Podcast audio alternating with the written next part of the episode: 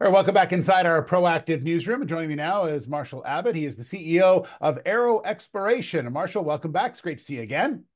Good to be back, Steve. Yeah, so the company's put out an update on uh, on uh, a couple of things. Uh, first off, CN4 and CN5. So maybe let's take them separate. Let's talk a little bit about the update first off on on CN4. Sure. So CN4, we were targeting the very thick Ubaque reservoir and we were testing the southern extension of that particular reservoir. Uh, it came in exactly as we thought, uh, lots of pay, multi-zoned. Uh, that well is actually on stream and producing nicely. So it's added reserves, it's added production.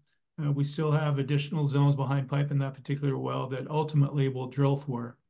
So uh, we constructed six separate cellars. You need a cellar to drill each individual well and that was the first of the six.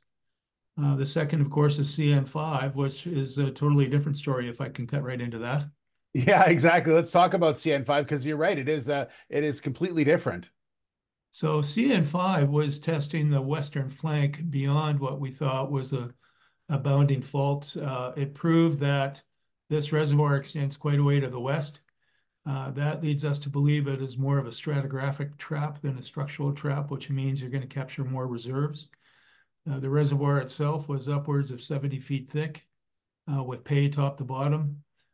This is significant for the company. As, mentioned, it adds a significant amount of reserves and production potential. That well should be on stream on Monday. we're perforating the top of that particular zone and getting it on production as quickly as we can. Uh, then we're going to skid that rig uh, 25 meters and start drilling quite a ways to the north. Uh, not only are we looking for Ubaque Reservoir, but we're looking for Carbonera C7 Reservoir, which is really the, the foundation of the company at the RCE platform. So when you look at it in isolation, these wells are okay. When you look at it from a high altitude, it's very meaningful for the company and, and material. Yeah. Marshall, you and I talked back in in 2023, sort of towards the end of it, just about the successes that you saw in 2023 that allowed a company to get to a certain point. Again, here in 2024, it seems like the story is is still continuing to develop the way it was in 23, where things are coming online and and and eventually, you know, cash is coming in the door, so to speak. Yeah, that's uh, very accurate, Steve. So we were 11 for 11 in 2023, and uh, we're going to be 15 for 15 in 2024 based on what we've got on the books right now. So we're sitting on just over 13 million US of cash. Uh, we're cash flowing two to three million a month, and that's going to grow on a monthly basis. And uh, we're going to have likely a good shot at doubling production again uh, through 2024 exit. So a pretty exciting time for us. These are all very low risk wells for the most part. Uh, they're infills and development wells, and the odd one I call a DevelopCat, where we're extending the reach as far as we can. So this is a very fertile part of the, the Llanos Basin in Colombia, and it's where the bulk of the production comes from. Uh, and we're in an environment that has very high hydrocarbon density. Even I can find stuff here. Yeah.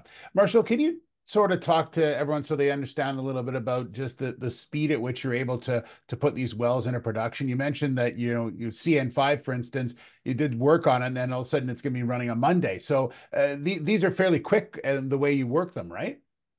Yeah, so we've got the drilling down pat, if you will. Uh, yeah, it takes us seven to ten days to get these wells down. We've averaged about seven, and the prices come down on every well we've drilled. Uh, so we're, we're getting the hang of it. Uh, and then it's about another five days to get it on stream. So basically, we go down, we perforate the zone of interest. Uh, we then pull out of the hole and insert into the hole a high volume pump, an ESP, and uh, get that well on as quickly as possible. So we're able to get these wells producing while at the same time, within 25 meters, we're drilling a brand new well.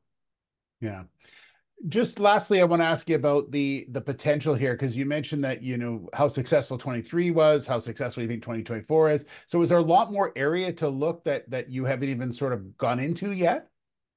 Oh yeah, so I'll back up and talk about the 3D seismic program we shot in 23. It has yeah. reaped huge benefits for us.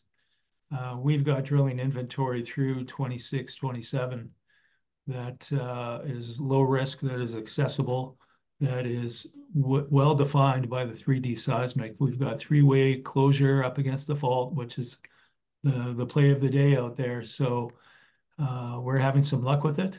The winds at our back quite a quite a bit, and uh, you know this Ubaque discovery is is quite material to the company. Uh, in my career, my 40 year career, it is rare to find reservoirs this thick and this permeable and porous. It's 10 Darcy permeability, 30% porosity. The oil comes out fast, and the netbacks are fabulous for the lighter crude. You know, we're we're netting 55 bucks a barrel on the heavier crude. We're netting about 48 bucks a barrel. So uh, eh, the fiscal regime is very favorable to companies that are willing to invest money in Colombia.